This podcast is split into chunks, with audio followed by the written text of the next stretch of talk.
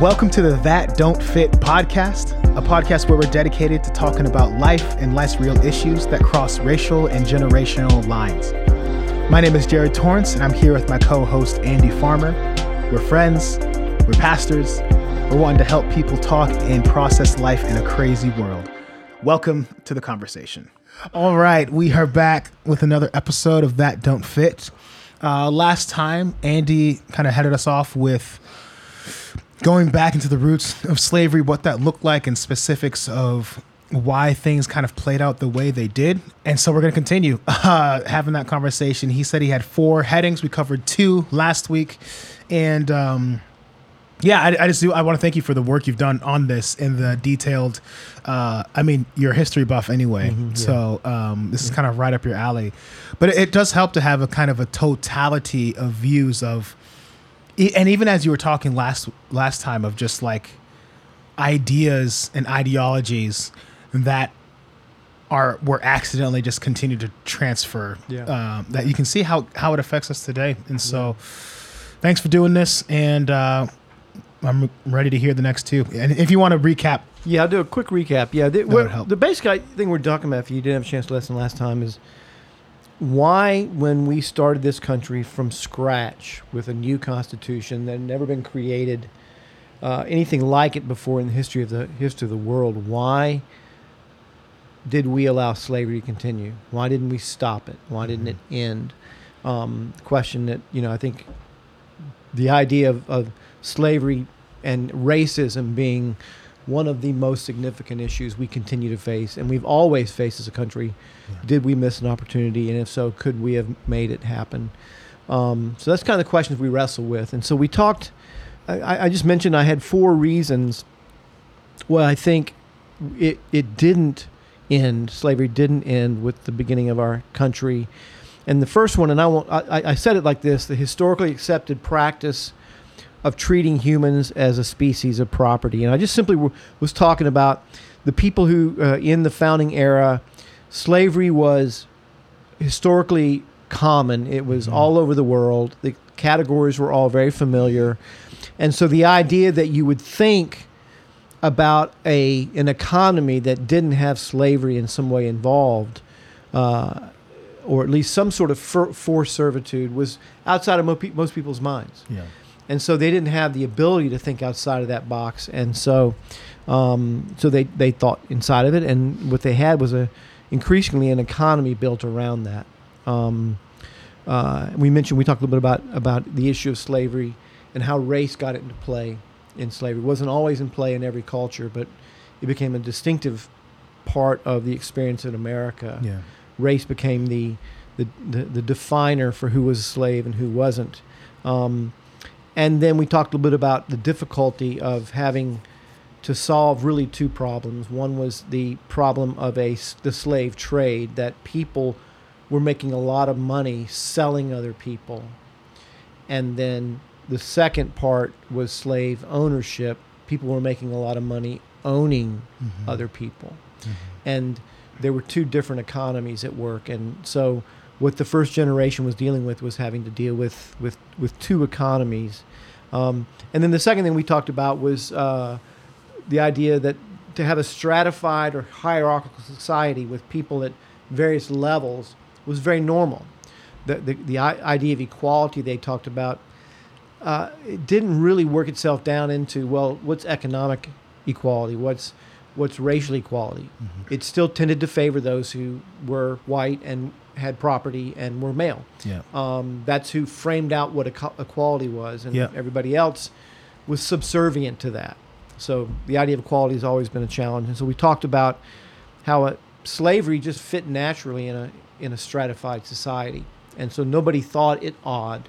Not until, and what we talked about a little bit was the idea of an anti-slavery movement began really for the first time in the mid-1700s, mostly through Christians who began to question the biblical arguments for slavery and the biblical morality of slavery. And then others sort of joined in. And so for the first time in history, really, slavery as an economic reality came under fire. Yeah. And so when our country gets started, slavery is under attack, which raises the question, why didn't they end it? And so that's what we've talked about. But this idea of a hierarchical society is very much embedded in people's understanding. They're comfortable with that.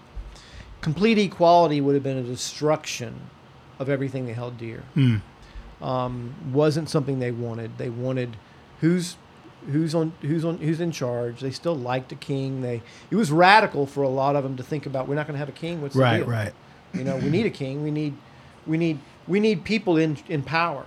And so the idea of democracy itself was radical. Yep.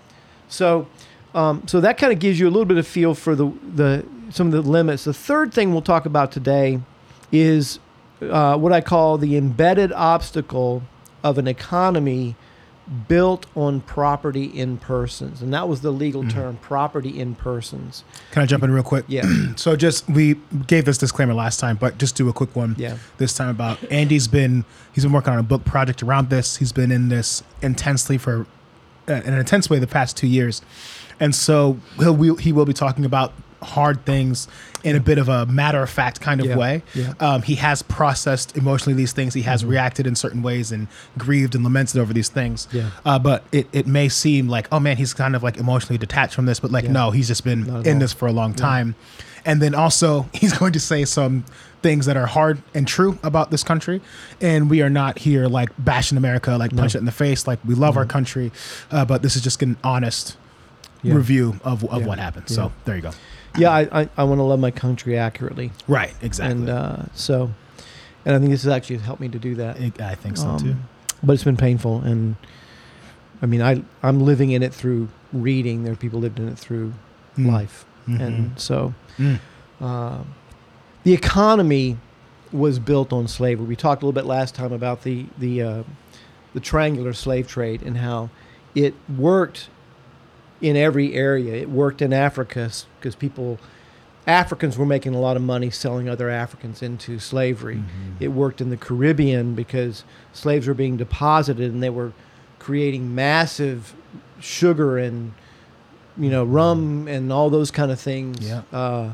It worked in the South because they were developing large crops. Cotton became a large crop. Other things, tobacco, that required large labor forces, benefited from slavery. The North, though it didn't have as much slavery per capita, they benefited from the economics of the products. And because of the prosperity, they created things that got sent back to Europe on the slave ships. They were empty, and they sent back their products. And so everybody benefited. So this idea, almost everybody. Well, almost everybody, yeah. But everybody who there were so many places to make money. Yeah. In slavery, that basically to end it would have been everybody knew it's going to wipe out the economy. Yeah. One scholar said, with the exception of real estate, slaves were the most valuable form of property held in the United States by the end of the Revolution. Jeez. It's all right. And it's very hard to own property. Yeah. It's very hard to own land. And because land is amassed in big quantities. And so the idea of owning land is a huge step for somebody. But owning a slave is not that big a deal. And that gives you social credence in it. And it's a way to start to farm and start to develop. And next thing you know, you can buy the property. And so, so slavery was part of the way I move up in the world. One Southern representative during the Constitutional Convention said, "Negroes are our wealth, our only natural resource." And so they see these people, enslaved people, as wealth. Yeah, they see them that way, and that's how they understand it. So it's a significant thing because everybody benefits, and we just know when everybody's benefiting from something. Who really is going to try to change it? Yeah. So you never had a significant number of people or groups of people who were really committed to it for a long time.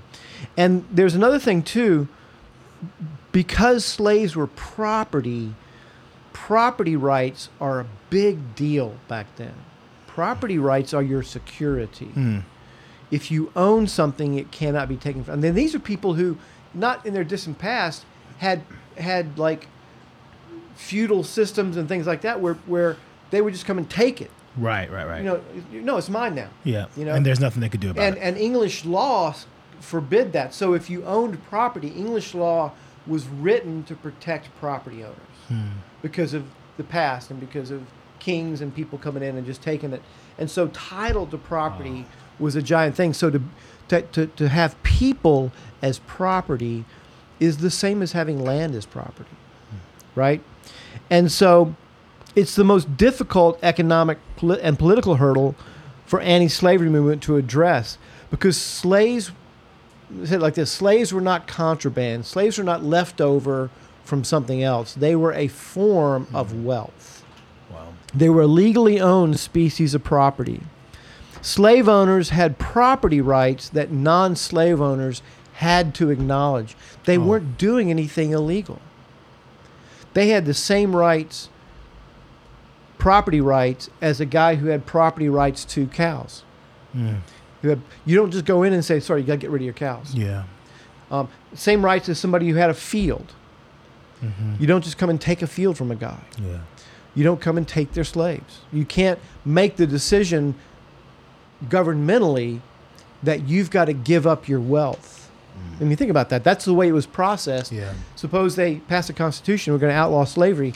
So everybody who has slaves has to give them up. Their property wouldn't. And so now you go destitute. That's the mindset. Yeah. Property provided a safety net during bad times.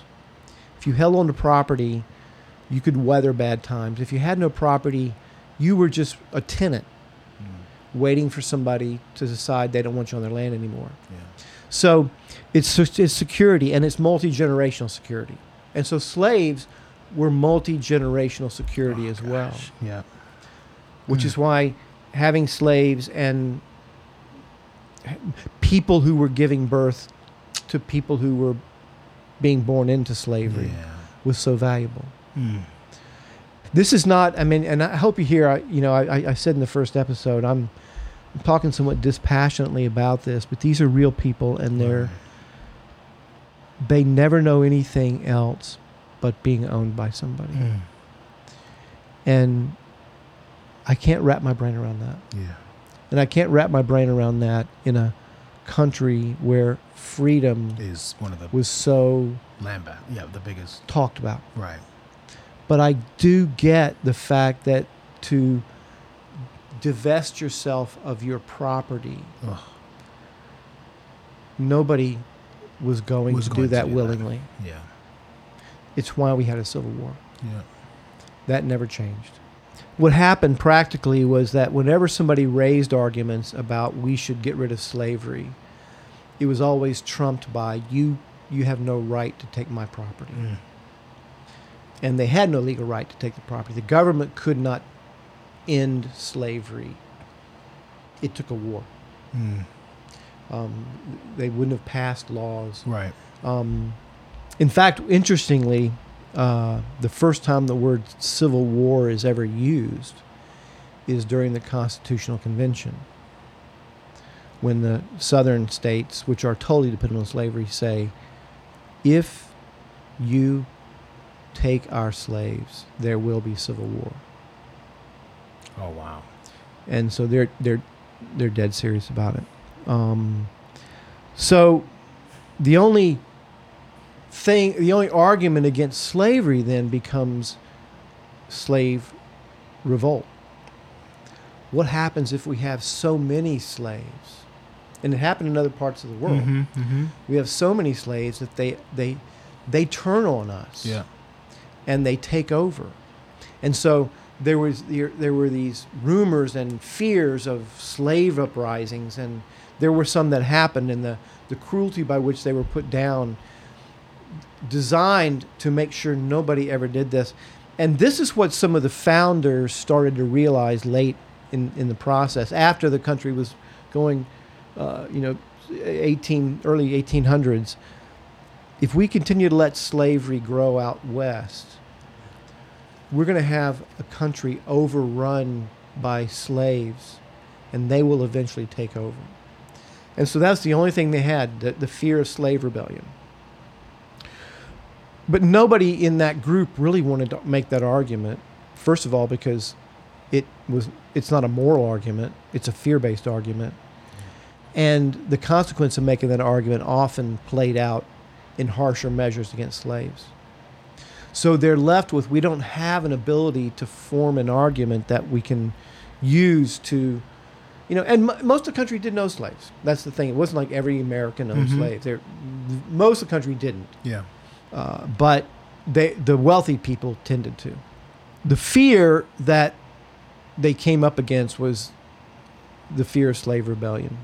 Mm-hmm. And so that always, because the country was so new, the fear was, could we survive a slave rebellion? And so that's very much on their minds. And that's why just the issue of we can't change the economy. Mm-hmm. We can't change the economy. Yeah. You know, the North was moving farther away from slavery. They were moving into commodities and trade and those kind of things. But the South was increasingly more committed to slavery because that was where their money was. Right. And they developed when cotton came on. Cotton was a tobacco was the initial slave crop, right? But they found that tobacco destroyed the soil. And so they had to, what happened with tobacco is they had to get increasingly larger properties because they would destroy soil and then move out, which meant they needed more slaves because they were expanding. When they started farming cotton, there was a huge demand for it, and but it's very time-consuming, labor-intensive to farm cotton. So they need a lot of slaves. So that's when you get the big plantations or the slave plantations. What happened was in the early 1800s, Eli Whitney, and it's interesting, and growing up in Georgia, you do Georgia history, and Eli Whitney's like a name. And the cotton gin he developed. He was a northerner, actually. He was from New York, I think. But he developed the cotton gin. His idea was, we're going to create a machine that lessens the need for people to deal with cotton. They can pick it, but we can use a machine to get the seeds out of it. Yeah. It was a horrible job. And so he introduced the cotton gin to his hope was we can begin to wean plantations toward machinery away from just human labor. But what happened is you would expect centers to do is, now we can just produce more. So they buy more lands, more slaves, and just ratchet up the profit. So the cotton gin actually, Eli Whitney had the idea that it would help reduce slavery. It actually just increased it. It jacked it up. And he regretted that. Interesting story about Eli Whitney. I just read this last couple months ago. The same thing happened to him again. Oh, no. With guns. He created a way to manufacture guns, and that sort of helped lead to the Civil War. Dude, Eli, man, you got to sit down, bro. Really, maybe just read a book or something. Shoot. So, coming out on the wrong side of history on both of those. But actually what they say is because he created them and the North produced them, the North was able to win the war because they used his guns. Okay, so basically he helped start the war. He helped created the cause of the war, and then he helped stop it. Doggone it, Eli. Yeah. So that's the point. The point is they have this economy driven by it, and everybody benefits from it, and there's no moral. There's nothing they can do that won't destroy the economy to solve it. That's huge. So that's sort of the third reason. And then the fourth reason was, it has to do with how our Constitution was written, came into existence. And it's an amazing story because, we declare we're independent from Great Britain, but we don't really, you've got this sort of thinking, now we're a country, we don't have any laws. And so they created what they call the Articles of Confederation, which is sort of the initial, here's how we're going to do business as 13 colonies. But basically, that's all it was. It was like 13 separate colonies, and the national government had no really authority. Like, they couldn't make anybody do anything. Gotcha. And so they kind of got through the war, but after the war they realized, we don't have any kind of a government. We just got a bunch of states. And so we need a government. We need to sit down and write one. And they were under serious pressure. Yeah. You know, are we going to be able to keep all these states in the union? We're going to splinter. You know, the idea is that we're not a country. We're just a bunch of states who all rebelled together. Wow. Yeah. There's no sense of national government. Mm-hmm. There's no sense of who we are as a... That idea didn't really exist. The United States was a title. It wasn't who we are. It's a bunch of states that are united. So they're under pressure, and so they decide, let's get our best and brightest, and let's send them to Philly in 1787, and let's start from total scratch. Like, they came in with nothing. They had a bunch of ideas, and people all were bringing in stuff, and I think it's a good idea. But they came in, and they sit down in a room, let's just create a government. And in essentially a baseball season, they created the government. Actually, shorter than the baseball season, too long. Essentially, the NBA playoffs. Wow.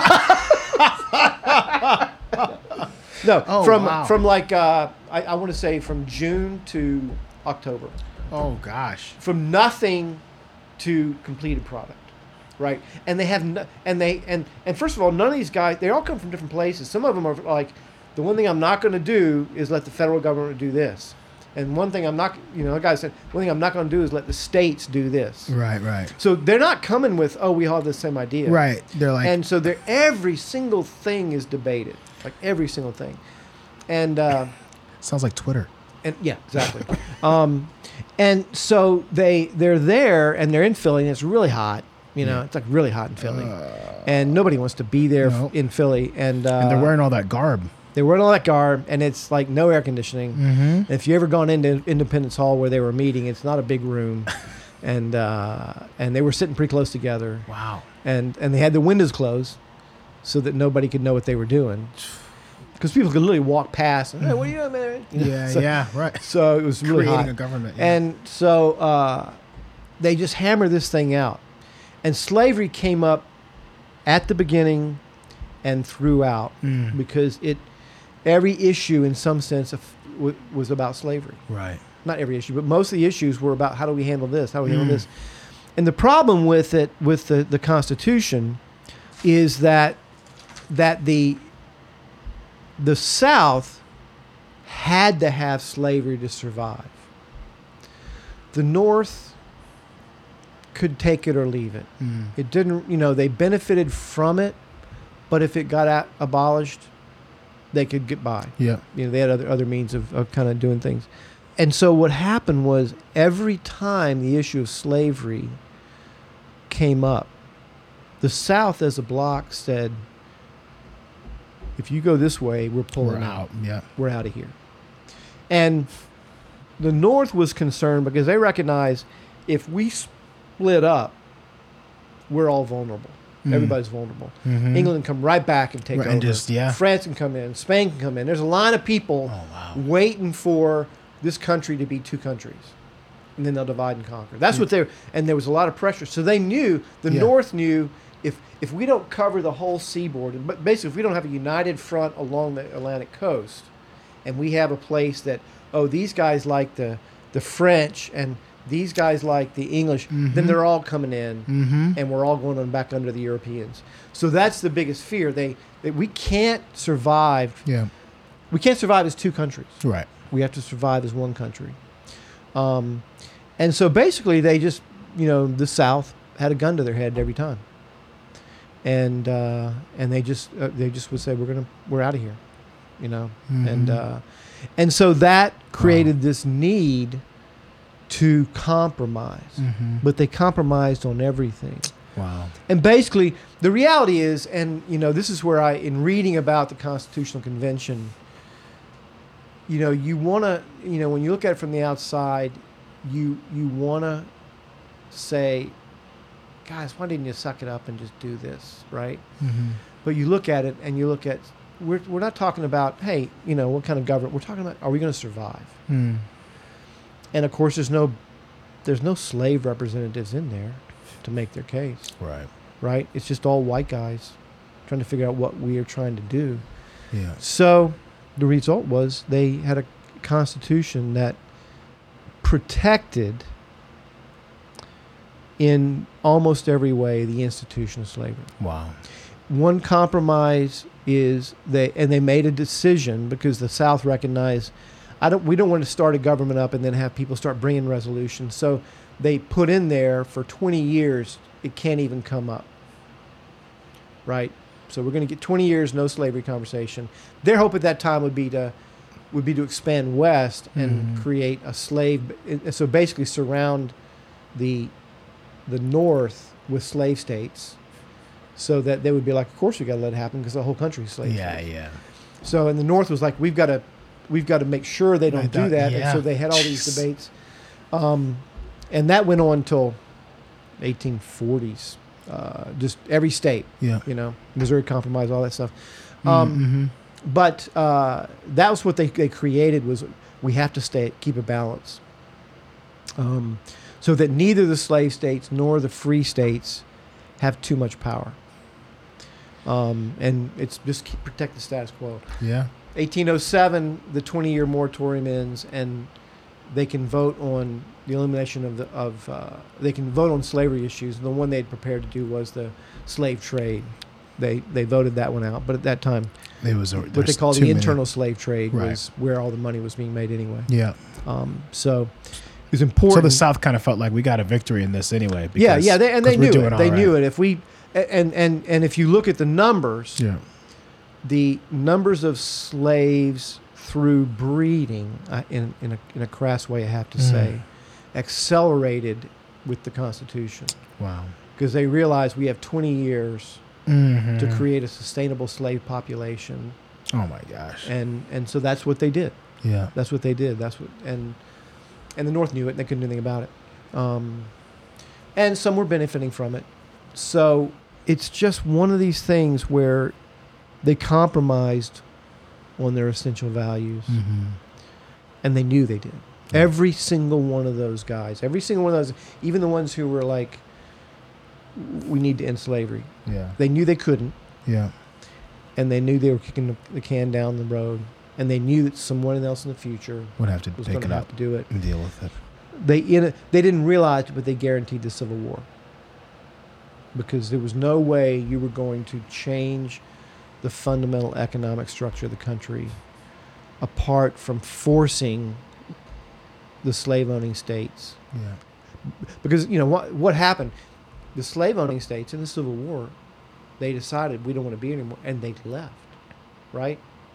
So the thing that could have happened in the Constitution where we were going to leave, they tried to keep him in by compromise. Yeah.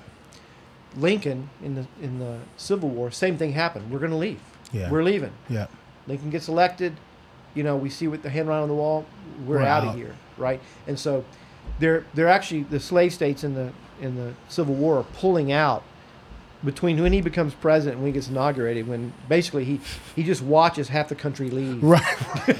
Welcome to your new job. That's right. There's another one. Okay. Gracious. Okay. And so he makes the decision, no, we cannot do this because of Europe. They're going to come after us. Mm-hmm. And so he makes the decision to say, no, you can't leave. The Civil War is, no, you can't leave. Mm-hmm. We are United States. You are bound to the Union, and you're not able to leave. And that's what the Civil War is based on. I literally almost said, how did they take that? But I know how they took that. It did not go well. Did not go well. And 5 years of war, and and it took essentially the destruction of the Southern economy and a period of time in Reconstruction where the North ran the South. Mm.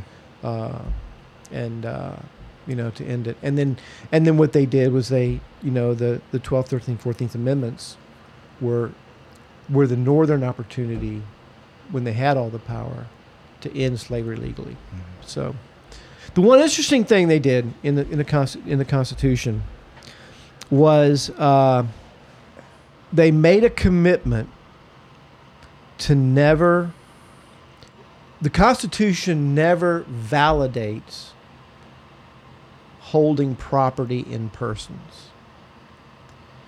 The one thing they were able to do, the North is able to do, is not allow any language to go in and say one person has a right to own another person. They worked around it carefully. And by them working around it carefully, they stuck this crack into the slavery argument. And that's what they used to in the amendments, in the constitutional amendments, they said, yeah, we're just clarifying that no, there's nothing in here that says that there can be property in people. Wow. There's no, you cannot, the Constitution doesn't allow you to, you can have state laws. Mm-hmm. The Constitution doesn't allow you to have property in people. Wow. It doesn't speak against it. Right. But it doesn't specifically permit it. Yeah. And by doing that, they gave them enough to create the amendments that allowed them to abolish slavery. Wow. So, and it's the reason, interestingly, why Frederick Douglass, I'm just going to read a little bit from Frederick Douglass. Yeah. In the Civil War, Douglass is speaking in Philadelphia, and he's recruiting black men to the Union Army. Hmm. And the big issue is the Constitution, and this still is an issue today, is the Constitution a pro-slavery document or is an anti-slavery document? Right. And Douglass says this: I hold that the federal government was never in its essence anything but an anti-slavery government. Abolish slavery tomorrow, and not a sentence or a syllable of the Constitution need to be altered. Oh, wow. And that's what the framers did. Mm-hmm. The ones who couldn't get it abolished, mm-hmm. they wrote it in a way that never guaranteed it. Mm-hmm. He says, it was purposely so framed as to give no claim, no sanction to the claim of property in man. If in its origin slavery had any relation to the government, it was only as the scaffolding to the magnificent structure to be removed as soon as the building was completed, because that was his vision. I get, Douglass, I get why you need to keep slavery in, but we are past that point now. Mm. It's time to take it out, and there's nothing in the Constitution that says you can't take it out. Wow. You don't have to change the Constitution to eliminate slavery. Yeah. Wow. There is in the Constitution no east, west, no north, no south, no black, no white, no slave, no slaveholder, but all are citizens who are of American birth. Hmm. And that's where he came down on it. Wow. And that's where they ultimately were able to resolve it through the Civil War. It wasn't just through the war. They actually didn't have to change the Constitution, only clarify it. Mm-hmm. And so. Wow. So that's kind of it, man. So you got, for people who want to sort of say they should have done more, it's a reasonable thing. For those people, I want to say, listen, it was what they had to do was probably impossible at that moment in time without leaving the country vulnerable to being taken over by somebody else. Same time, they compromised. They went against what they knew was morally right. Right.